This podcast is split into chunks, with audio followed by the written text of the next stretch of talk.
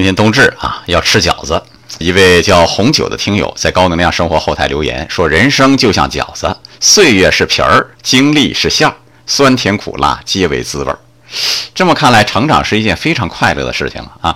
把经历当做饺子馅儿的说法也很有趣。正好今天在车上听《晴空月儿明》那首歌啊，就是唐僧带着徒儿去扫塔的歌，是迟重瑞唱的，歌词也好，驱散妖物乾坤镜，换来晴空月儿明，太好听了。唐僧西天取经九九八十一难呢，经历的事儿那叫多了。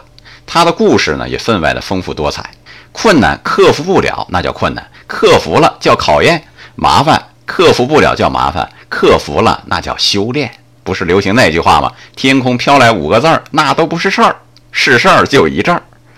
人生最宝贵的财富，不过是经历过、见识过、活过，挺快乐。爱生活，高能量。